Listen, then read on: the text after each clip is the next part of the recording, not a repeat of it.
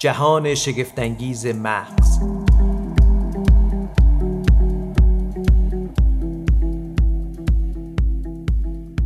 به نام خدا. سلام خانم آقایان، من سیاوش صفاریان پور هستم و شما شنونده ی اپیزودی دیگر از پادکست جهان شگفت‌انگیز مغز هستید. این بار قصد داریم به سراغ ماشین بریم، قصد داریم به سراغ دنیای هوش مصنوعی بریم و البته که همچنان در حول و حوش مغز هستیم. بازی‌های شناختی که میتونن کیفیت رفتار مغز ما رو تغییر بدن و گفتگوی من با دکتر هادی مرادی، رئیس گروه هوش ماشین و رباتیک دانشکده مهندسی برق دانشگاه تهران.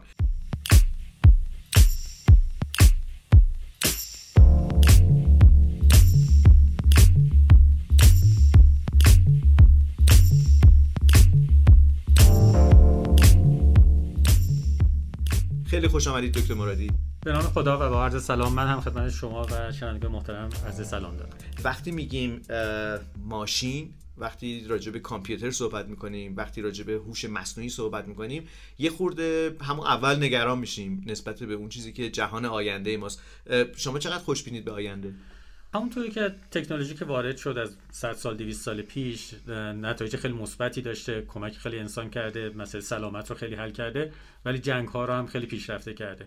همه چی میتونه بد باشه خوب باشه، خیلی نباید نگران باشیم. در این کار باید مراقب باشیم و کمک کنیم که این اتفاق نیفته. تکنولوژی از بخش خوبش استفاده کنیم، نه از سمت خرابش. در نتیجه من خیلی در اینی که نگرانی وجود داره ولی فعالیت خیلی زیادی داره میشه و بندم سعی میکنم این رو حداقل در داخل کشور، در داخل دانشکده، در داخل خود بچه هایی که دارن تو هوش مصنوعی کار میکنن این رو گسترش بدیم که هم نکات مثبتش رو در نظر داشته باشن هم نکات منفیش. وقتی میگیم هوش مصنوعی یاد فیلم‌های علمی تخیلی میافتیم، یاد ابر کامپیوترهایی میافتیم که از تحلیل داده‌ها میتونن به شناختی برسن درباره انسان، درباره خودشون، درباره ما و درباره جهان. چقدر ما نزدیک هستیم به اون تصویری که از این ابر ماشین ها تو ذهن ما ساخته میشه؟ اصلا یه سوال دیگه بپرسم، آیا مغز رو میشه شبیه سازی کرد؟ بگیم که مغز مثلا شبیه کامپیوتر یک ابر رایانه است؟ سی چهل سال پیش که شبکه‌های عصبی مطرح شدن که خواستن مغز رو شبیه سازی کنن، این ایده خیلی پایه، ولی بعد از حدود ده بیست سال افت کرد به دلیلی که همین چیزایی که ساخته بودن اونقدر توان نداشت مثل مغز کار کنه. از حدود ده سال پیش شبکه‌های عصبی عمیق اومدن و اونها خیلی توان بالایی رو نشون دادن و کارهایی کردن که الان همه این امید رو دارن و خیلی نزدیک میبینن که ما یه چیزی بسازیم حتی توی یه زمینایی از مغز هم خیلی فراتر بره. همونطوری که میخواستن مثل پرنده بپرن، اول میخواستن خیلی کوچولو باشه بال بزنن ولی دیدن نمیتونن بال بزنن، ولی جایگزینش هواپیما رو آوردن که از یه پرنده عادی خیلی قوی تره، میتونه هم سرعت خیلی بیشتری داشته باشه یا میتونه توان بالاتری برای حمل افراد رو داشته باشه. درنچه در مورد مغز هم این اتفاق خواهد افتاد و به نظر میاد که الان نشانه‌های اولیه‌اش اومده. تشخیص صورت و چهره افراد پانزده سال پیش خیلی سخت و با سرعت کم انجام میشد، الان با سرعت زیاد به تعداد زیاد، یعنی تو میلیون‌ها نفر رو سریع سرچ میکنن. برای همین این اتفاق خواهد افتاد و در آینده نزدیک ما توان‌های خیلی بالایی حداقل در یک قسمت‌های مغز رو خواهیم دید. یه قسمتی که هنوز مغفول هست و نمیدونیم چه اتفاقی میفته، بیشتر احساسات هست که آیا ما به اون لول هم خواهیم رسید یا خیر. این نکته‌ایه که خیلی پرچالش هم هست راجع به احساسات، این که کجا قرار داره، اصلا چی میشه که یک حالی در یک فرد نسبت به یک پدیده ایجاد میشه در دیگری نمیشه یا کیفیت دیگه‌ای داره. ولی برای من نکته خیلی جالب اینه که ما درباره علوم شناختی صحبت می‌کنیم. در این پادکست شنونده هامون عادت دارن که ما با نوروساینتیست‌ها، با متخصصان علوم اعصاب گفتگو می‌کنیم، ولی الان من دارم گفتگو میکنم با یک متخصص برق و الکترونیک، به عبارتی متخصص کامپیوتر. این اون جاییه که فضای بین رشته‌ای رو داره ایجاد میکنه. اون نقطه جذاب علوم شناختی همینه که متخصص از حوزه‌های مختلفی کار میکنن. فکر میکردید که یه زمانی کارتون به مغز برسه؟ واقعیتش نه. سوال خیلی خوبیه کردید. من وقتی که تحصیل میکردم همش تو کنترل و الکترونیک و بعد که کم کم وارد هوش مصنوعی شدم هنوز فکر نمیکردم برسم به مغز انسان تا این حد. ولی از حدود ده پانزده سال پیش که مسئله مغز در سطح جهانی خیلی جدی مطرح شد و خود منم دیدم چقدر میتونه تأثیرگذار باشه و الان به ترمی که معیان میشه که در سطح جهانی اون asset یا اون آورده اصلی ممالک اون مغز افرادشونه، بقیهش همه از بین میره. اگه مغز رو داشته باشید میتونید همه چی هم تولید کنید و بسازید و ارزش افزوده خیلی بالاتری داشته باشید. و حرفتون کاملا صحیحه، یعنی من فکر نمی‌کردم به اینجا رسیدم و این رشته هم رشته کاملا مالتی دیسیپلینی یا چند وجهی هستش، از فلسفه، زبان، علوم پزشکی که داره با مغز کار میکنه، از این ور کامپیوتر که میخواد شبیه سازی مغز رو انجام بده وجود داره. و یک سر قضیه هم فلسفه است، فلسفه‌ای که میتونه خیلی از موضوعات رو به چالش بکشه، فلسفه اخلاق، فلسفه علم. و اجازه بدید که برگردم به عنوان شما. شما رئیس گروه هوش ماشین و رباتیک دانشکده مهندسی برق و کامپیوتر دانشگاه تهران هستید. همون اول بپرزم، رئیس گروه هوش ماشین، وقتی میگیم ماشین انتظار داریم که ابزاریه که در دست منه، کنترلش در دست منه. وقتی میگیم هوش یه خورده نگران میشیم که نکنه از کنترل ما خارج باشه. چقدر در واقع ماشین به معنای هم مفهوم که عرض کردم، یعنی در اختیار بودن انسان، میتونیم در نظر بگیریمش؟ چقدر این واژه هوش ماشین اون رو از کنترل خارج میکنه؟ از کنترل خارج کردن ترم فکر نمیکنم خیلی صحیحی برای این واژه باشه، به خاطر اینکه ما سعی میکنیم همواره بالاخره ماشین تحت کنترل اون باشه. دیدید که روی دستگاه خیلی پیشرفته هم یه دکمه قرمز رنگ هست, هست که اگر مشکل شد سریع توقف آنی ایجاد کنه. یعنی این کنترل همواره میخوایم دست خودمون باشه، ولی اینکه سیستم تا حد زیادی کنترل رو دست خودش میگیره و کار رو انجام میده اگر نیاز به ما نداره، این واقعیت. شما تو الان صنایعی که تو کارخونجات میبینید یه خط تولید، انسان ممکن اصلا تو هیچ جاش کار نکنه و همش از اول تا آخرش دکمه رو میزنید، تولید شروع بشه، آخر محصول تحویلتون داده بشه و کاملا اتوماسیون کامل هست. یعنی همون چیزی که شما فرمودید. در مورد هوش مصنوعی هم یه اتفاق خواهد افتاد. شما الان ماشینای مثلا خودران مثل تسلا رو می‌بینید. هنوز کنوزه اجازه نمیدن راننده پشتش نشینه. همواره بس راننده باشه، ولی میتونه دستش از اون فرمون برداره. چرا؟ چون ماشین همه کارا انجام میده. ولی چون مطمئن نیستن همه شرایط رو بتونه درست انجام بده، همواره این رو فعلا در حال حاضر مراقبت گذاشتن که تو بس پشتش بشینی، که اگر یه جایی شرایطی بود که ماشین نمیتونه تصمیم گیری صحیح بکنه، انسان تصمیم گیری رو انجام بده.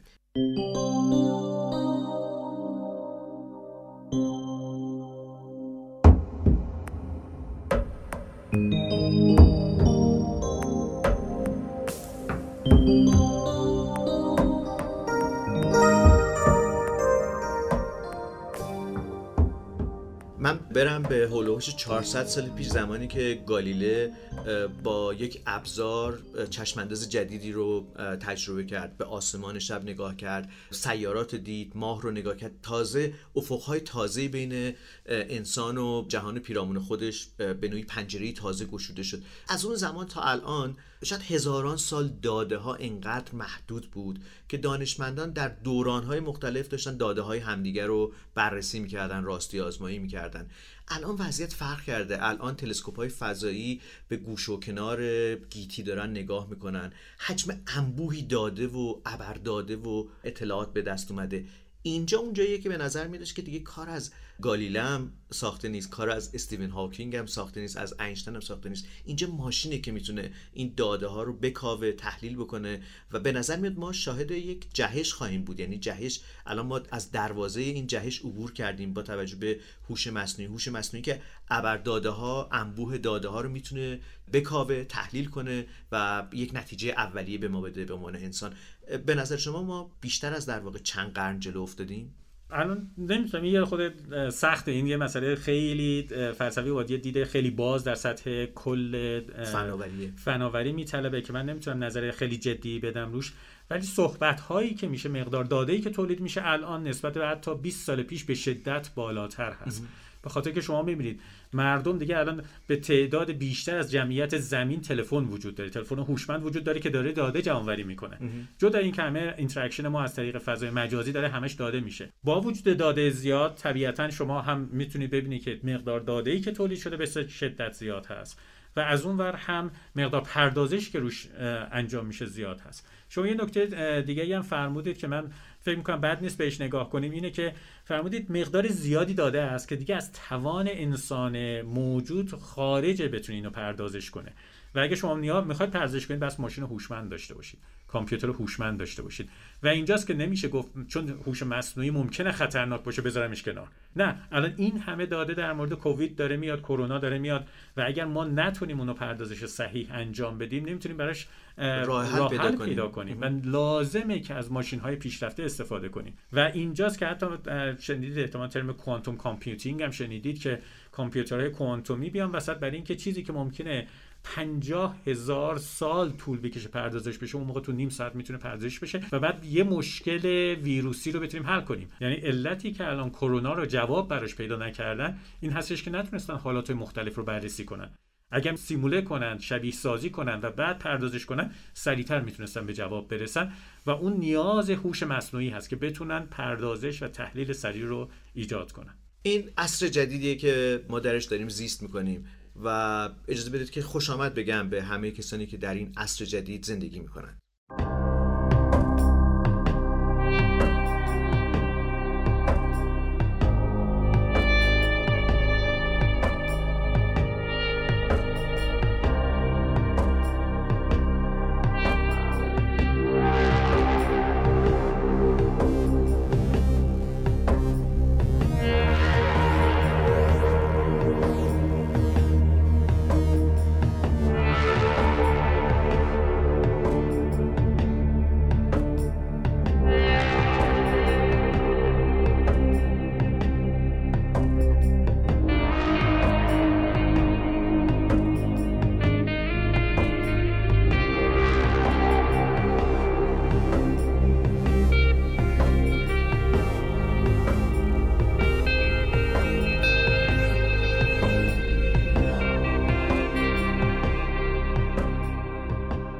درباره هوش ماشین صحبت کردیم با دکتر هادی مرادی و اجازه بدید بریم به سراغ سوی دیگه اتفاقاتی که اتفاقا خیلی به زندگی روزمره ما نزدیکه. ما راجع به بازی و گیم کامپیوتری یا اون چیزی که به قول شما بیش از جمعیت جهان در دست ماست، تلفن‌های همراه، همیشه یک نگرانی وجود داره، همیشه دلخوری وجود داره که نکنه ما معتاد شدیم به شبکه‌های اجتماعی، ما معتاد شدیم به گیم‌ها و بازی‌ها. شما خودتون چطور نگاه می‌کنید به این ماجرا؟ اینکه معتاد شدیم، خب مسئله اعتیاد به گیم‌ها یه مسئله است، اعتیاد به شبکه‌های اجتماعی میتونه یه مسئله باشه، ولی این نیست که به طور عام باشه. داشتم خدمتتون میرسیدم، تو راه که بودم داشتم به این فکر میکردم که این تصویره رو دیدید هزار و سیصد و پنجاه و چهار مادر پدرها گوش بچه‌ها رو از کوچه میگرفتن میکشیدن بیا بشین یا خود بشین درس تو بخون. الان از پای کامپیوتر رو اینا میخوام بلند کنم برو یه خود بدو. یعنی همواره این ترس وجود داره که ما به جایی برسیم که بیش از حد روی یه چیزی تمرکز بکنیم و خاصیتی برامون نداشته باشه. آخه این دیدگاه وجود داره دیگه، این دیدگاه وجود داره که بازی کردن این گیم ها هیچ فایده‌ای نداره، چه سودی داره، برو دنبال یه کاری که به دردت بخوره، حالا الزاماً قرار نیست پول در بیاد از توش، به قول شما برو ورزش بکن. خیلی پدر مادرها، خیلی آدم‌ها همیشه این هراسو دارن. درسته که من وابسته به بازی هستم که تو گوشی تلفنمه بازی میکنم، ولی ته دلم یه عذاب وجدان دارم که این به هیچ درد من نمیخوره. به هیچ درد من نمیخوره. واقعیت اینطور نیست. اولا یه جامعه خیلی کوچیکی که اصلا اونا بازی میکنن، تو بازی کلی خلاقیت پیدا میکنن برای اینکه بازی‌های بهتری تولید کنن. یعنی جامعه به این سمت میرن. یه قسمت دیگه قضیه این هستش که همونطوری که من برم الان بیرون ورزش کنم، حتی نخوام ورزشکار حرفه‌ای باشم، ولی لازمه زندگی من هست. میبینید میگن نیم ساعت در روز ورزش، راه برید، ورزش کنید. خب مغز ما هم همینطور است. ما فکر میکنیم همینطوری که داریم میریم دو تا تو چهار تا میکنیم و شماره تلفن میگیریم، کار زندگی عادیمون رو میکنیم، مغزمون داره کار میکنه. خب من همینطوری هم دارم راهم میرم تو خیابون، چرا به من میگن یک زمان خاص رو بذار برای ورزش کردن؟ مغز ما هم همینطوریه. ما صبح که بلند میشیم، به قول یکی از رفقا میگفتش ما تو آینه نگاه میکنیم صورتمون چه شکلی هستش. خب از بس تو آینه نگاه کنیم ولی مغزمون رو نمیبینیم، ولی میگم مغز حال مغزم چطوره، ببینم سر حال هنوز شارپ هستش، سرعت عمل بالا داره.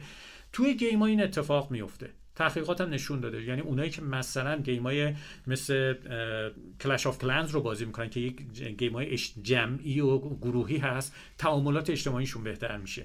اون افرادی که میرن یه چیزایی مثل فوتبال بازی میکنن یا کانتر بازی میکنن که تصور فضایی رو میتره، اونا تو اون زمینه بهتر میشن. اونایی که میرن تو سرعت عملای بالا کار میکنن تو زمینه سرعت عمل بهتر میشن. این بر اساس مطالعات علمی، بر اساس مطالعات علمی هستش. همواره این تقریبا یه قانون شده که مقالاتش هم در اومده، شما بین هفتاد تا هشتاد و پنج درصد پرفورمنس که برسید بس لولتون عوض بشه، بهبود پیدا کنه. ولی اگر لول بازیتون تو همون لول بمونه شما پیشرفتی نخواهید کرد. پس من از یه لول کمی شروع میکنم، یه بازی رو کردن مثل فیفا رو فرضاً، یه فوتبال عادی سرگرمیه، به یه لول خوبی میرسم. سرعت عمل، هند آی کوردینیشن یا تطابق دست و چشم پیدا میکنم. من نوعی الان نمیتونم با این جویستیکا بازی کنم که بچه‌ها بازی میکنن، خیلی قویان توش. و همینا پس فردا اگر برن دارن یه عمل جراحی انجام میدن و از طریق ربات دارن انجام میدن، اینا خیلی بهتر از من میتونن بکنن، چون اصلا دست و بالشون عادت کرده به این. ولی این نکته رو بچه‌ها باز در نظر داشته باشن. منم هر جا میرم، حتی تو مسابقات گیم هستش بازی میکنن، اونم ناراحتن به قول شما چرا گیم زیاد بازی میکنن. بهشون میگیم شما گیمو بازی کنید، مشکلی نیست، ولی همواره سعی کنید بهبود پیدا کنید، هیچ وقت به حالت روزمرگی نیفتید. آها، پس اینکه یه بازی رو هی تکرار بکنیم که فقط تکرار کرده باشیم چون سر حال میشیم، یعنی حالمون لحظه خوب هستش، این اگر منهای ارتقای بازی باشه و خب آخه یه جایی هست دکتر من میبینم که احساس حتی خنگی بهم دست میده، میبینم جلو نمیرم تو این بازی، چیکار باید بکنم؟ میزم عوض کنم برم سراغ یه بازی دیگه؟ آها، یه نکته‌ای که هستش این هستش که بازی بس لولش با توان آدم بخونه. اگر بازی خیلی سخت باشه آدم انجامش نمیده، خیلی ساده باشه انجام میشه. یه تئوری هست به نام تئوری فلو یا تو سیالیت و تو جریان افتادن. آدم اگر از این حالت فلو خارج بشه هیچ وقت کار رو ادامه نخواهد داد یا به سختی ادامه میده. در این رو بس رعایت کنه انسان. اگر رسید به اون مرحله‌ای که یه چیز خیلی براش سخته ادامه نده، بره یه چیز یه خود ساده تر. اون گیم‌های هوشمندی هم که طراحی میشن میخوان مغزت کاگنیشن یا همون شناخت طرفو پیشرفت بدن، روی این تمرکز دارن. یعنی طرف اگه هفتاد هفتاد هفتاد و پنج درصد گذر کرد رسید به هشتاد درصد میندازنش تو لول سخته. و بعدم قانون داره همینا، یعنی شما یه لول سختی بس داشته باشید، یه موقع بذارید یه خود ریلکس کنه. دقیقاً ورزشکارا همین کار میکنن، فشار زیاد میذارن، بعد یه مقدار میذارن ریلکس میکنن، دوباره دوباره این کار رو ادامه میده. این چیزا بس تو گیم رعایت بشه. حالا بچه‌ها هم که اگه گیم عادی بازی میکنن انجام بدن، آها. ولی اینو همواره نکته رو در نظر بگیرن که سوئیچ کنن. این نکته که شما فرمودید نکته خیلی خوبی هستش. دیدید میگن برای اینکه مغز مخصوصا برای سالمندان مغزتون کار کنه، اگر با دست راست همیشه یه کار انجام بدید سعی کنید یه مدت با دست چپ کنید. چرا؟ چون مغز رو مجبور کنن فعالیت جدید انجام بده. و ما تو این پادکست متوجه شدیم که مغز یک در واقع موجود انعطاف پذیره، یعنی به راحتی میتونه تغییر پیدا بکنه اگر ما دلمون بخواد. یعنی به قول شما اگر چپ دست هستیم حالا با دست راست خود کارا رو انجام میدیم، این باعث میشه که پیوندهای عصبی یا ارتباطهای عصبی شکل بگیره، ارتباطهای جدید شکل بگیره که ما رو تا ابد میتونه پایدار نگه داره یا ما رو میتونه تا حتی در سالمندی هم، برخلاف اون تصور رایجی که فکر میکنیم که دیگه مغز ازش گذشته، ولی ظاهرا تا پایان اون مغز این قابلیت انعطاف پذیری و یاد گرفتن و آموختن و در خودش داره. دقیقاً داره. این با یه ترمی هست به نام نوروپلاستیسیتی یا سیالیت مغز که میتونه مغز همیشه چیز جدید یاد بگیره. قبلا میگفتن تو هشت سال اول زندگی همه چی تقریباً بسته شده، ولی بعد به این نتیجه رسیدن نه، مغز میتونه فهم. همین که نکته که شما فرمودید و این سیالیت و این پویایی باعث میشه که تو سنای بالا هر چی بیشتر کار کنه، از افتش، از دوچار شدن به بیماری آلزایمر و فراموشی، از اینا جلوگیری بشه. و این خیلی خوب میتونه عمل کنه. و حالا در واقع اگر من بازی رو باهاش پیش رفتم، دیدم که از یه جای به بعد دیگه موندم توی اون زمین اول، تو اون مرحله موندم، زمین سوم، دهم موندم، نمیتونم جلو برم، اینجا شما توصیه‌تون اینه که من بازی رو رها کنم برم سراغ یک گیم دیگه؟ دو تا حالت میتونه اتفاق بیفته. یا بازی این قابلیت نداره که یه خود ساده تر بشه با توان شما بره، یا واقعا اینقدر سخت هست که از دیگه از توان من نوعی خارج هستش. من مثلا با بچه‌ام یه بازی هست انجام میدیم، اون بازی رو من از یه لول بعد میرم که من دیگه واقعا به دلیل سنم نمیتونم به اونجا برسم، واقعا نیستم. و لازمش این هستش که من تمرین بیشتری رو میطلبه برسم به لولی که بچه‌م در عرض مثلا پنج دقیقه میرسه، من باز پنج ساعت کار کنم برسم. خب طبیعی هم هست، به خاطری که اون انعطافی که اون داره رو من ندارم، اون شارپنسی که اون داره رو من ندارم در حال حاضر. تو اینجا هم خیلی خوب هست که اگه طرف به یه جایی رسید پیشرفت نمی‌کنه سوئیچ کنه، در آینده دوباره برگرده. آه. چون میتونه این کمک کنه. آه. سوئیچ کردن به خاطر نه فقط لول دیزاین گیم هستش، به خاطر موتیویشن. آدم بعضی مدتی از یه چیز ممکن خسته بشه، اصلا توجهش دیگه نتونه رو اون مستقر بشه و بتونه اون خروجی لازم رو داشته باشه. یه تنوع باعث میشه که بتونه اون میرم یه بازی دیگه یه مدت میکنم ولی دوباره برمیگردم به همون مرحله‌ای که درش باقی مونده بودم. این براتون تعدیلتون نگران کننده نیستش که بچه‌ها تو خونه دارن چابک‌تر از شما جلو میرن و شما به قول خودتون اگر اونا پنج دقیقه به نتیجه میرسن شما پنج ساعت بعد زمان بذارین؟ واقعیت زندگی چیکارش کنم؟ من خیلی دوست دارم بتونم مثل جوونیان پای پای اون سرعت بدوم و راحت بشم، ولی نمیتونم. این که واقعیتشه. برای رها کردنش هم تسلیم شدن به این وضعیت هم ظاهرا خیلی به درد ما نمیخوره، یعنی هرچی رهاش بکنیم و تسلیم بشیم وضعیت بدتر میشه. این دقیقاً حرفتون صحیح هستش. اینی که من نمیتونم به این دلیله که بالاخره من یه سقف توانی برای سن خودم دارم. یه جوان هجده ساله سقف خیلی بالاتری رو میتونه بچینه، ولی من بس به سقف خودم برسم. اگه ولش کنم سقفش چه عرض کنم، اون پایینش هم احتمالاً نخواهم از دست, از دست میدم اون رو.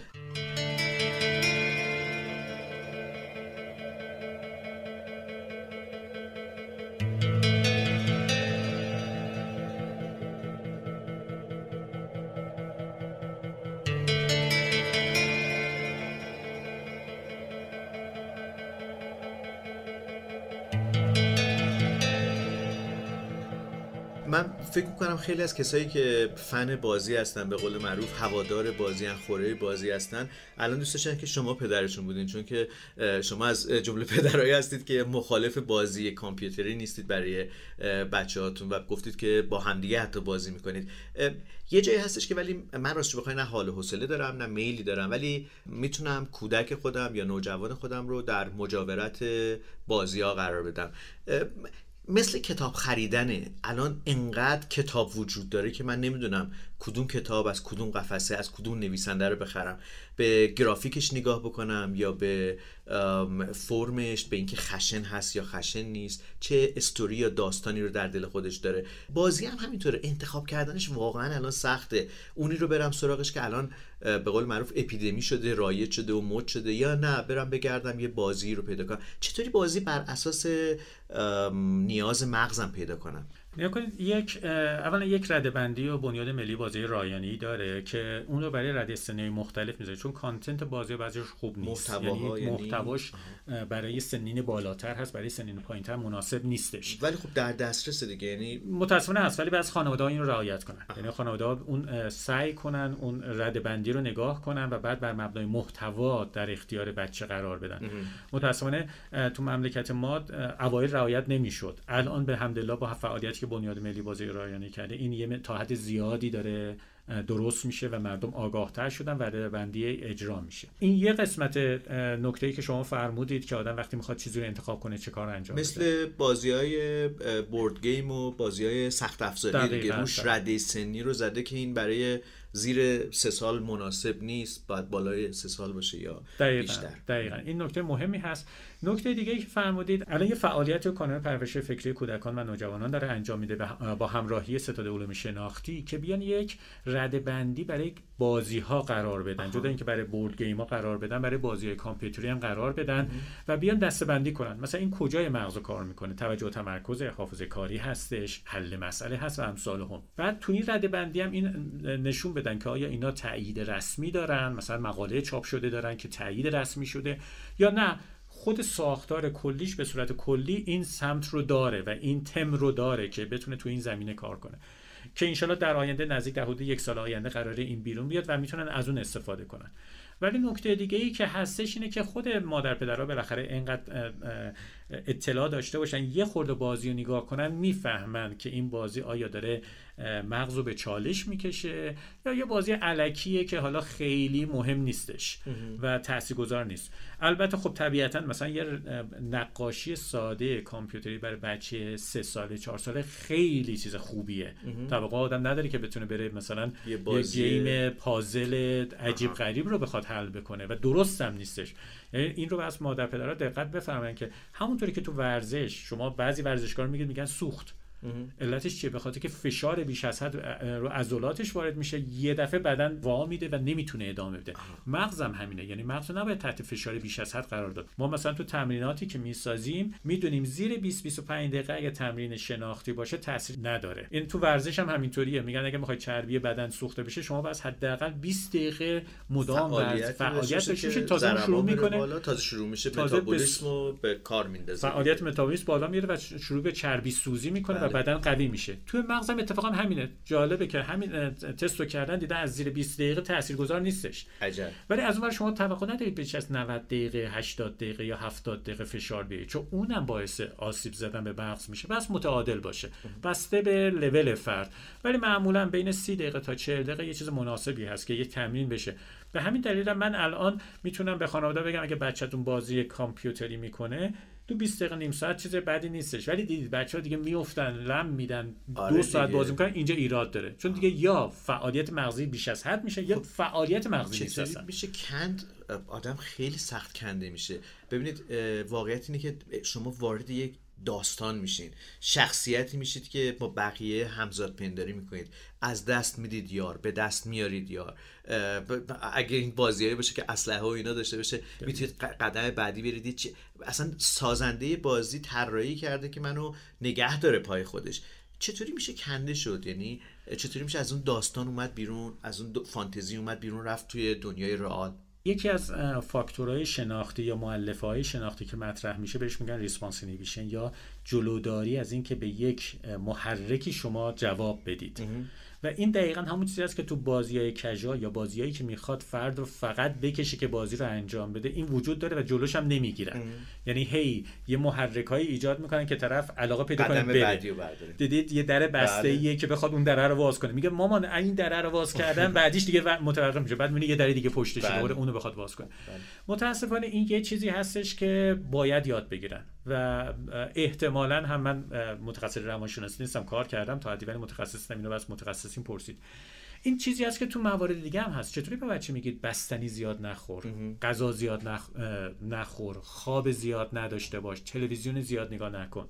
بالاخره اینو بچه‌ها بس تفهیم کرد به بچه. هم چیز معادل جایگزینش کرد، هم در عین حال ما یه ترمی داریم به نام متاکاگنیشن یا فراشناخت. فرد اگر بفهمه چه تأثیری در زندگیش و در مغزش داره راحت‌تر کنده میشه تا اینکه نه ندونه. درچه هم ترکیبی است از اینکه شما جایگزین‌های مناسب رو داشته باشید، همین که با بچه صحبت کنید که درک کنه که چه اتفاقی داره بر مغزش میفته. پس در واقع این باید تو همون روزای آغاز که بازی راه به خونه ما باز میکنه ما قراردادهاش رو ایجاد بکنیم. گاهی اوقات بازی میاد ما خبر نداریم که داره چه اتفاق رخ میده، یه دفعه به خودمون میایم میبینیم که فرزندمون یا خودمون گرفتارش شدیم. پس نیاز به یک سری قواعد از آغاز داره دیگه، عین دفترچه راهنمایی که برای لباسشویی ما میخونیم، قراردادهایی که هست از زمان، از اینکه نمیتونیم لباس مثلا نمیدونم پشمی رو با این درجه حرارت شستشو بدیم، اینها قراردادهایی که از اول باید بلد باشیم، چون اگر رهاش بکنیم ظاهراً گرفتار میشیم دیگه. یعنی ما با یک فردی که مبتلا شده به عادت اضافه مصرف کردن بازی روبرویم. من توی اندک زمان باقی مونده خیلی مشتاقم به اون نکته اشاره بکنم و بپردازم که شما تو صحبتاتون بود راجع به سالمندان گفتین، اینکه استفاده کردن از مغز، اینکه ایجاد کردن چالش‌هایی برای مغز میتونه کمک بکنه به ارتقای شناختی ما یا توانمندسازی مغز ما حتی در دوران سالمندی. چقدر این بر اساس مشاهدات علمی و مطالعات علمی قابل تاییده؟ مطالعات خیلی زیادی روی مغز شده مخصوصا سالمندان و نشون دادن افرادی که فعالیت بیشتر مغزی دارن افول مغزشون خیلی کمتره. اینکه افول نکنه وجود داره، چون ما به طور متعارف یه تعداد از سلول مغزمون داره در روز میمیره. بله. و این اتفاق میفته، ولی اونی که داره فعالیت میکنه، فعالیت مغزی میکنه، اون افولش کمتره، سرعتو کم میکنه، سرعتو کم میکنه به معنایی، و باعث میشه که طرف زمان بیشتری رو داشته باشه تا برسه به اون لولی که مغز کاملا از کار بیفته. و بسیاری از کسانی که کارشون تدریسه یا کارشون کارهای علمی هست رو نگاه کنید کمتر درگیر افول مغز میشن تا افرادی که نه کار علمی ندارن، کار روزمره دارن و مغزشون چالش زیادی رو در طول روز در بر نخواهد داشت. برای همین هم هست که میگم تو توصیه‌هایی که شده اگه هر روز از راه A میرید، الف میرید برای اینکه به خونه برسید، هر چند وقت یه بار از راه B برید برای اینکه مغزتون شروع کنه فعالیت بیشتری کردن. و این دوران جدید تکنولوژی که اول فرمودید یه نگرانی هم که ایجاد میکنه، من دیگه وقت نمیذارم فکر کنم از همت برم خونه آها. یا از فلانجا برم، یا اگه میخوام اپلیکیشن‌های راهبر سری میذارم بلد، سری میذارم گوگل، سری میذارم ویز، هر چی که باشه میذارم یه راهی بهم میده. البته اون از جهتی که به ترافیک رو هدایت میکنن زمان واقعی دارن خیلی خوبه، ولی عملا باعث میشه من دیگه شماره تلفن حفظ نمیکنم، من دیگه آدرس بله. حفظ نمیکنم، همه اینا دم دستمه و این خطر تکنولوژی از یه جهتی. درنچه ما لازممون میشه که یه راه دیگه پیدا کنیم برای اینکه بتونیم مغز رو هنوز فعال نگه داریم. پس این لزوما سالمندی رو در بر نمیگیره، این میانسالی، نوجوانی، جوانی، حتی توی همه سنین به نظر میاد که ما باید حواسمون باشه. به قول شما وقتی تو آینه چهرهمون رو نگاه بکنیم میگیم که امروز چطور حالم، یه حالی هم از مغزمون بپرسیم ببینیم که مغزمون کوک است، چطور اوضاع میزونه یا نه. البته تو این دنیای پرتلاطم و پرتنش و حالا که کرونا هم بهش اضافه شده، واقعیتش رو بخواید دکتر، تمرکز خیلی کار سختیه. عموما من ترجیح میدم حال مغزمو نپرسم چون میدونم خیلی حال خوبی هم نداره، ولی راه حل براش چی میتونیم پیدا بکنیم؟ حالا اون چیزی که توی دنیای سرگرمیه، تو دنیای گیمه که میتونه هم سرخوشمون در لحظه بکنه، هم ناخواسته در عملکرد مغز ما هم تغییر ایجاد بکنه. نکته‌ای که در مورد تکنولوژی هست، هم ساید بعدش رو داره، وجهه بعدش رو میتونه داشته باشه که همینه که خدمت کنم، بعد از این جهت که باعث میشه ما مغزمون فعالیتش کمتر بشه. ولی از اون ور ما تو مثلا مترو نشستیم داریم میریم، تو اتوبوس نشستیم، یا یه گوشه‌ای اگه بیکار نشستیم منتظر نون هستیم، قبلا باز چیکار می‌کردیم؟ هیچی، همینطور می‌نشستیم در دیوار نگاه می‌کردیم. ولی الان می‌تونیم مثلا یک پازل فکری رو اجرا کنیم. خیلی الان اپلیکیشنایی هستن که مغز رو به چالش می‌کشن، برنامه روزانه هم دارن. اها. شما می‌تونید همون رو در همون لحظه اجرا کنید، یعنی اون بیست دقیقه نیم ساعتی که می‌خواید فعالیت مغزی مشخص و کنترل شده داشته باشید، تو اتوبوس داشته باشید، تو ماشین داشته باشید، یه موقع یه جایی نشستید بیکار هستید اون موقع داشته باشید. ولی اون دیسیپلین و اون نظر رو میطلبه که شما این رو خودتون رو وادار کنید. دقیقاً مثل ورزش، واقعا دیدید آدم میخواد بره ورزش اولش خیلی زور میطلبه، ولی اونطوری وقتی کم کم عادت میکنیم و چابک میشیم توش. بله. حالا شما که دارید این پادکست رو میشنوین، سوال اصلی اینه که دارید آگاهانه میشنوید یا دارید فقط میشنوید؟ اتفاقا شاید یکی از تمرین‌های ایجاد در واقع ارتباط‌های مغزی یا توانمندسازی مغز یا حفظ فرم مغز همین درست شنیدنه، آگاهانه در واقع نگاه کردن، آگاهانه شنیدنه. با همین در واقع شاید یه تمرین جالب باشه اینکه دقیق بشنویم اون چیزی که داریم میشنویم. اگر موسیقی گوش میکنیم، یکی از همکاران شما میگفتن میگفتن که ما فقط به آواش گوش نکنیم، ببینیم داره چه شعری رو میگه، داستان شعرش چیه.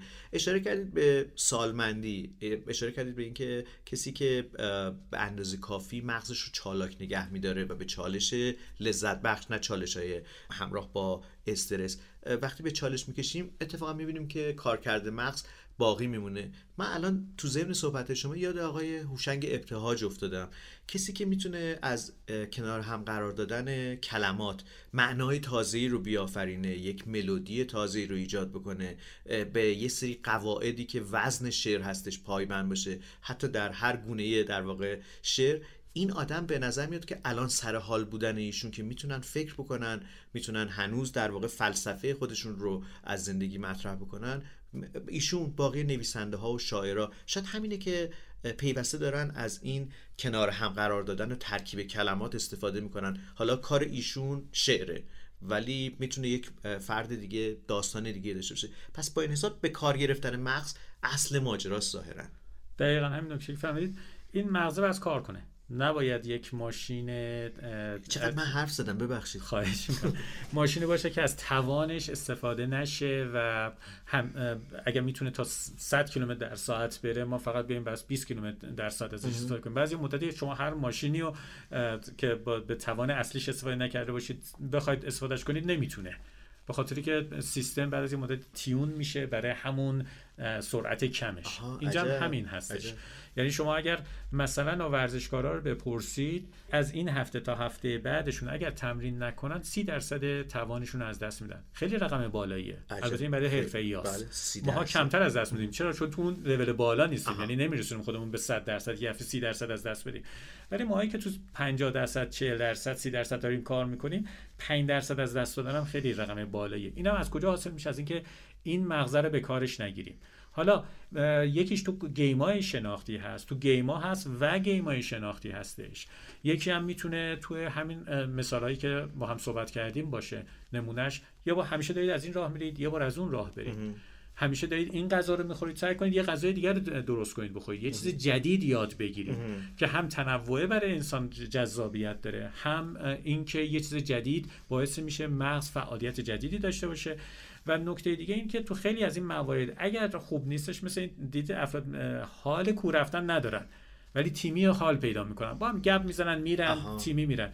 اگر نمیشه بازی‌ها رو تیمی میکنید. برای همین میبینید تمام این گیم‌های فیفا و امثال هم یه ورژن آنلاین هم داره، به خاطر که طرف بعد از یه مدتی خسته میشه ولی آنلاین جذاب‌تره. دیگه کسای دیگه‌ای هم الان همزمان دارن این بازی رو انجام میدن و انسان موجود جمعی اجتماعیه، بنابراین رفتار اجتماعی لذت بیشتری رو به فرد میده، شاید به خاطر اینکه میتونه به نوعی حرف هم بزنه دیگه. حالا شما دارید با یک نفر دیگه در بلژیک بازی میکنید ولی زبان مشترک شما میشه اون گیم یا اون بازی که دارین انجام میدین. بله. و مادر پدرها اینطوری نگاه نکنن بچه‌ها دارن بازی میکنن، اینطوری نگاه کنن، برای خودشون هم خوبه. آها. هم از جهت اینکه بفهمن بچه داره چیکار میکنه، هم از جهت اینکه لولش رو تنظیم کنن، نذارن بیش از حد برن، هم جهت برای خودشون هم خوبه.